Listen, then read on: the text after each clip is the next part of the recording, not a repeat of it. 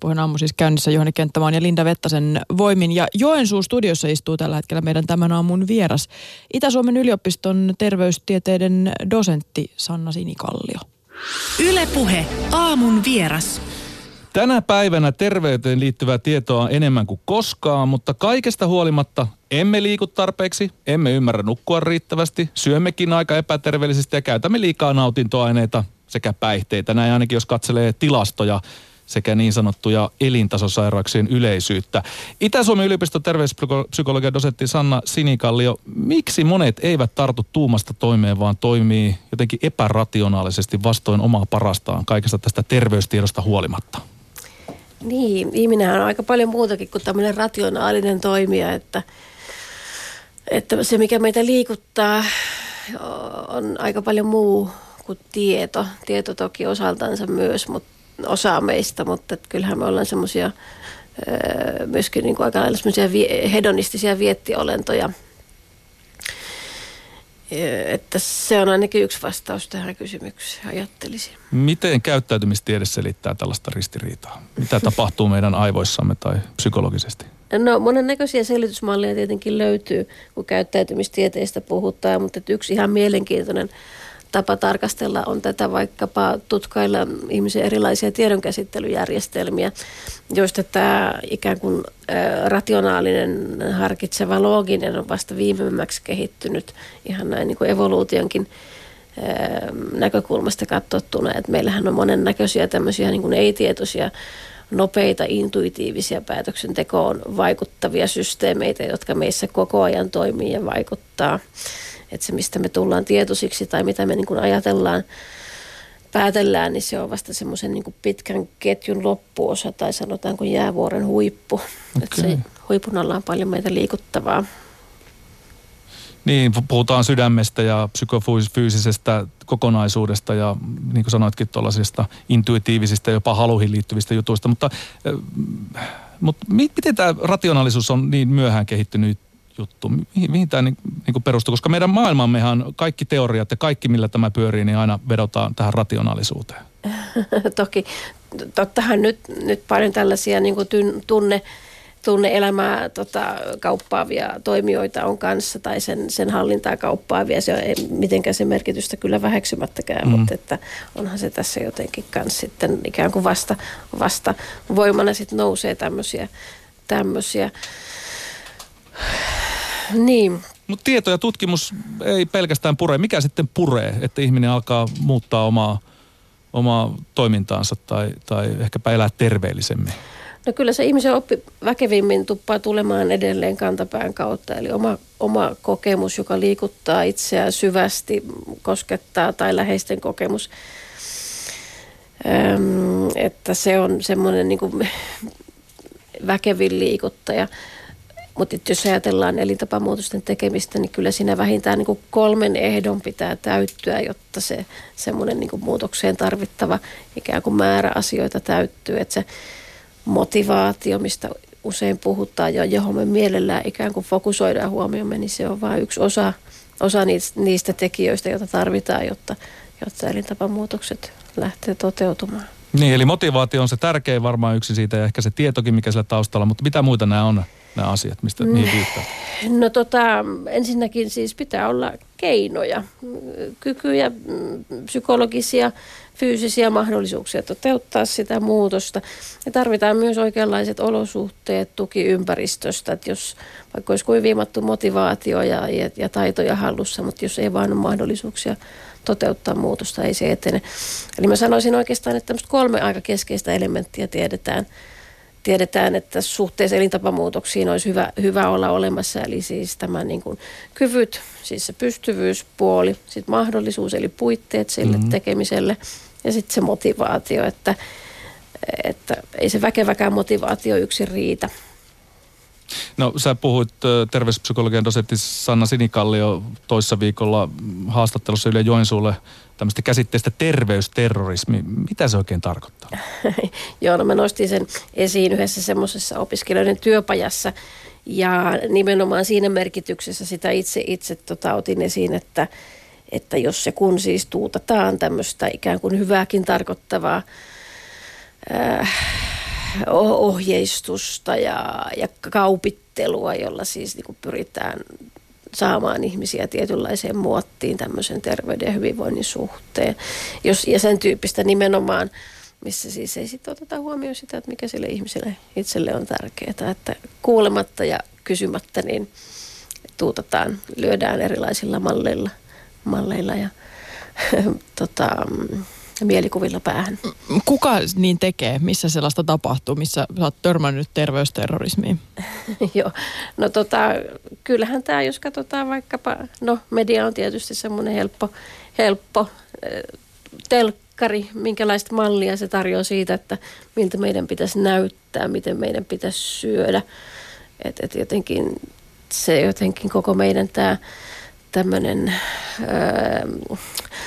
virta, sitä ladataan sen tyyppisellä kuvastolla, että kun teet näin, niin olet sitä ja tätä. Ja tota, ikään kuin terveyden edistämisenkin jotenkin merkeissä, niin kaupataan erilaisia jotenkin hoitoja ja nopeita ratkaisuja siihen, että miten voit paremmin.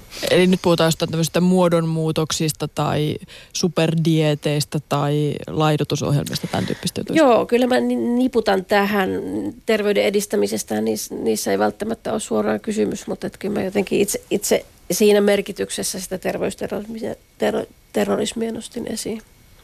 Niin, laitetaan ihmistä tietynlaiseen muottiin, ihanne muottia kyllä, haetaan. Kyllä, kyllä, kyllä. Ja se aiheuttaa siis pahoinvointia. No pahimmillaan näin. No miten terveysterrorismin uhri toimii? Mitä hänen päässään tapahtuu, kun hän, hän, hän kokee, että nyt tuputetaan liikaa? No kyllä kai aika luontainen vastareaktio tämmöiselle tupu, tuputuksen kohteena ole, olijalle on siis se, että, että se oma autonomia nostaa päätänsä autonomia, joka on kuitenkin meidän tämmöinen itsemääräämisoikeus ja itsensä toteuttaminen, sehän on hyvinvoinnin peruselementtejä, että jos sitä ikään kuin tukahdutetaan – niin tota, ei silloin, silloin toimita niin kuin tuputtaja sanoo. Tietenkin toimitaan niin kuin itse sanoo ja niin kuin läheisetkin sanoo ja tärkeänä pitää. Että mm. Kyllä me ne merkitykset haetaan siitä omasta elämästä ja siitä omasta lähipiiristä. No mikä sen terrorin kokemuksen siinä aiheuttaa? Terrorin yhteydessä nyt puhutaan tietysti kauhusta ja pelosta jopa, mm. mutta et, et kuulostaa siltä, että se on myös vähän, vähän tämmöistä ärtymystä ja vasta rintaa. Joo, kyllä se terrori nyt on aika vahva ilmaisu, niin kuin oli fasismikin tuossa johdannossa.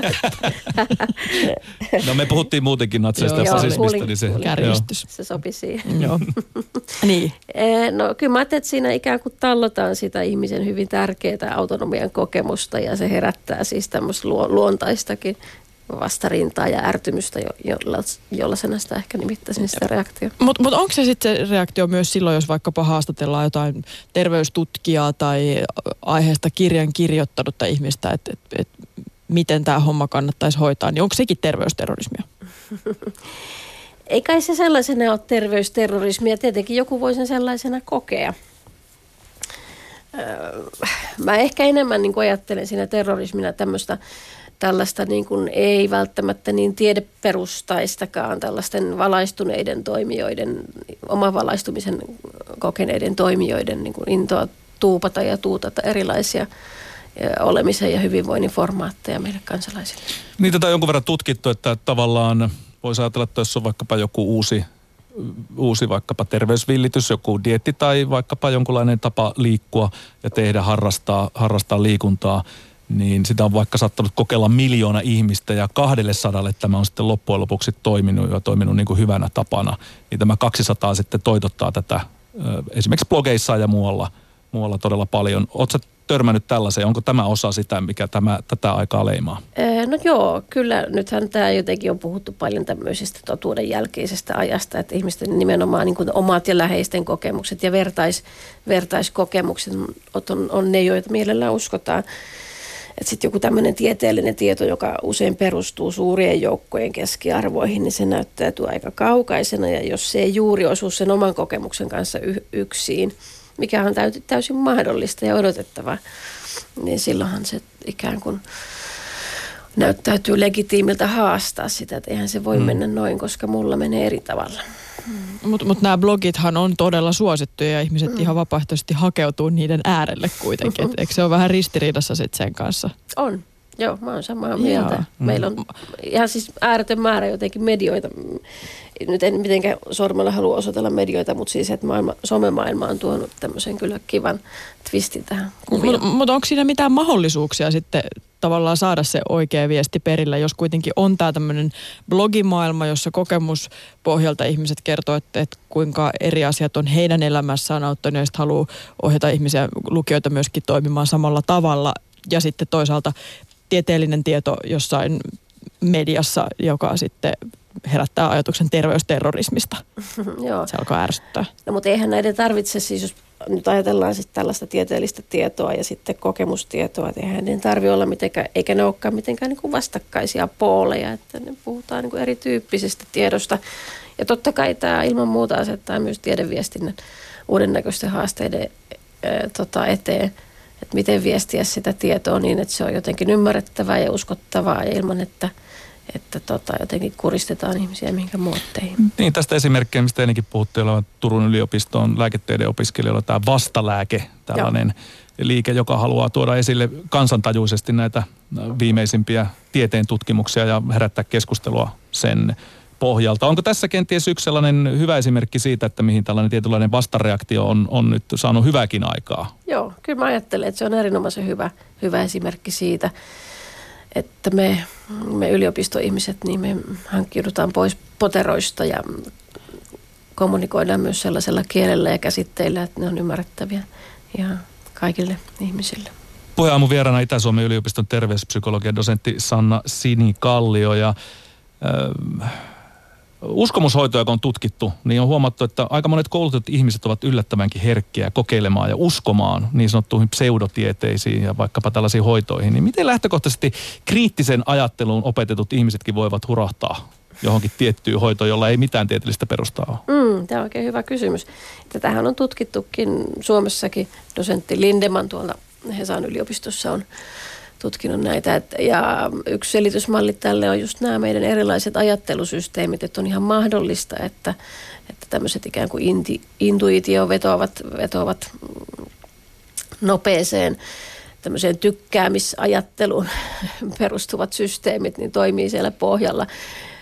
Et, ja välttämättä niin kun ne ei tukkaan sellaisen, sellaisen niin kriittisen loogisen systeemin tarkasteltaviksi nämä asiat. Että on ihan mahdollista, että, uskoa monenmoiseen yliluonnolliseen tai epätieteelliseen, vaikka olisi kuinka koulutettu. Niin, no, mutta mistä se johtuu, että tässä ajassa tarjotaan niin paljon tällaisia erilaisia vähän niin kuin uusia ja ennennäkemättömiä keinoja, elämäntapoja, parempaa ja terveellisempää elämää? No ehkä se yksi, yksi, yksi varmaan tekijä on se, että siis tieteellinen tieto ei yksin riitä ratkaisemaan tai näytä ratkaiseen ihmiskunnan terveyden ongelmia. Totta kai meillä on paljon ratkaisuja ja hyvinvointia ja voidaan varsin hyvin mutta että sitten on, eihän se kaikkien ihmisten kokemukset ei mene yksin sen kanssa, mitä se niin kuin tiedevastaukseksi tarjoaa. Että kyllä mä että siinä on se semmoinen ristiriita, mikä ruokkii osaltansa tätä, tätä tämmöistä, että haetaan selityksiä sitten monesta suunnasta. No mikä bisneksen ja rahan rooli tässä terveystuputtamisessa? No ei sen merkitystä varmaan voi vähen, äh, niin kuin väheksyä, että jos katsotaan näitä erilaisia fitness- ja wellness- ja hyvinvointikentän toimijoita ja tarjoajia ja kurssittajia ja konsultteja, että sehän on ihan mega business. Mm paljon rahaa liikkuu ja halutaan mm. saada uusia asiakkaita, se on tietenkin ihan ymmärrettävä. Mutta aikamoisessa ristitulituksessa tässä ihminen on, joka haluaa parantaa elämäntapoja. Hän lukee vaikkapa tiedejulkaisuja, okei, pitäisi liikkua enemmän, että vatsakin toimii paremmin, mikä oli viimeisin äh, tieto tästä liikunnan ja vatsan hyvinvoinnin yhteydestä. Ja äh, tuossa on hampurilaismainos, tekispä mieli syödä mehukasta, mehukasta pihviä ja sämpylää ja ai ai kaikki tällaiset. Ja näitä, näitä niin kuin, tavallaan tämmöistä jatkuvaa tulitusta tulee mm. puolelta ja toiselta. Miten tässä niin yksittäinen yksilö ja ihminen pärjää? Onko kaikki nyt yksilön harteilla päättää omasta elämästä ja hyvinvoinnista? No toki hän on aika tärkeä niin kuin oma elämänsä valintojen tekijänä, mutta totta kai sitten tällä ympäristöllä, missä me eletään, infrastruktuurilla, sosioekonomisilla tekijöillä on merkitys terveydelle, että tietysti ihmisen rooli on siinä yhden ihmisen rooli on tärkeä, mutta ei, ei niin kuin ainut, ainut. Kyllähän tietyt perusasiat, joita me on ainakin tässä tota, vuosikymmeniä suosituksina tarjoiltu, niin eihän ne ole miksikään muuttunut unen ja ravitsemuksen liikkumisen tietyt tämmöiset perusasiat, mm. että mä ajattelisin, että ne on mitenkään kumoutunut tässä pikemminkin, pikemminkin vahvistunut. Homo sapiens tarvitsee unta, sitä ilman me ei millään pärjätä. Se on ihan biologinen tosiasia. Energia tietynlaista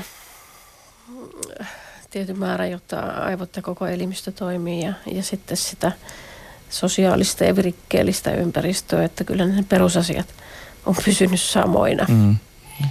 Niin, suuri ongelma on kuitenkin se, että ei porukka ota terveellistä elämäntapaa jotenkin vakavasti. Miten sä koet, äh, Sanna Sinikallio, että saataisiin ihmiset pitämään parempaa huolta terveydestään? Sä puhut ainakin sallivuudesta.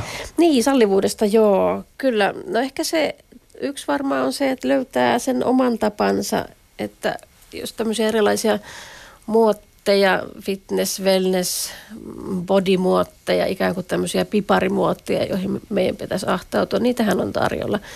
Mutta että se, että jos ajatellaan niin hyvinvointia, liikuntaa, elämän tasapainoa, että siihen löytää sen oman tapansa olla. Eihän se esimerkiksi se liikkuminen, eihän sen tarvitse olla mitään niin kuin tiukoissa trikoissa salilla tapahtuvat, kunhan ollaan pystyasennossa, käytetään aktiivisesti kroppaamme muutenkin kuin istumalla. Pystymäasentohan, eh, siis pystyasento olisi meille luontaisin. Mm.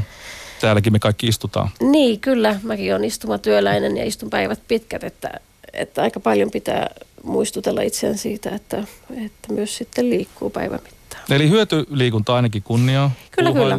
Hyötyliikunta, no. arkiliikunta ja tämän tyyppinen, että se jotenkin kirjo, että me ollaan aktiivisia toimijoita, niin se, se jotenkin se on ihan absurdia, että me istutaan päivä ja sitten me käydään ähkimässä salilla, että sen sijaan, että me niin vaikka käveltäisiin kaupalle tai siis ar- mm, tämän tyyppistä, siis arkihyötyliikunnan puolesta liputan suuresti. Mm että se ei tarvitse olla sellaista niin fitness-tyyppistä tekemistä ja kaikki kunnia fitnessille heille, jotka sen tärkeäksi kokevat. En mä sitä mitenkään pahana pidä. No Itä-Suomen yliopiston terveyspsykologian dosentti Sanna Sinikallio, kerro vielä, että millä tavalla ympäristö tai yhteiskunta pitäisi muuttua, että se olisi sallivampi ja moniarvoisempi tämän suhteen, että me pystyisimme pitämään itsestämme lähtökohtaisesti parempaa huolta. Joo, nyt Juhani heititkin aika ison kysymyksen, että miten pitäisi Minkälaisia asioihin olette törmänneet vaikka opiskelijoiden kanssa tai yliopistossa? Joo, kyllä. Täytyy heittää tuossa yhden terveyspsykologian opiskelijaporukan kanssa just mietittiin tämmöistä, meillä oli uni- ja stressiteemainen seminaari ja mietittiin tämmöistä kansanterveyspäivää, jolloin tota, sähköt sammutettaisiin kaupungeilta viimeistään ehkä siinä kello kello yhdeksän aikaa tulisi pimeys ja sähkökatko ja Alepasta saisi hakea päreitä sitten yötä varten ja kaikki mobiililaitteet ja televisiot ja muut niin olisi pois päältä. Ja esimerkiksi tasaamaan nyt tätä meidän, meidän tota ärsykevirtaa, joka meitä tuppaa valvottamaan niin, että ei saada riittävää lepoa, että joku voisi kutsua tuota no, terveysterrorismiksi. Niin kuulostaa jo kyllä jonkunlaiselta suorastaan oli, fasismilta Se tuo. oli sitä, ehtaa itseämme siinä ideoittiin. Mutta että loivemmassa muodossahan tämän tyyppisiä, joku yritys oli, oli tota, tehnyt diiliä toimijoidensa kanssa, että sähköposteja, työsähköposteja ei enää lähetellä iltaisin kuuden jälkeen, ei viikonloppuisin eikä lomilla. Hmm. Että kyllähän ne tämän tyyppisiä voi olla, että jotenkin tietoisesti turvataan sitä, että on mahdollisuus palautua, on mahdollisuus nukkua ja ei tarvitse olla 24-7 käytettävissä esimerkiksi työn suhteen, että esimerkkeinä. Kiitoksia Itä-Suomen yliopiston terveyspsykologian dosentti Sanna Sinikallio. Näillä ohjeilla sitten eteenpäin ilman tuputtamisen tai terveysterrorismin vaaraa. Olkaa hyvä.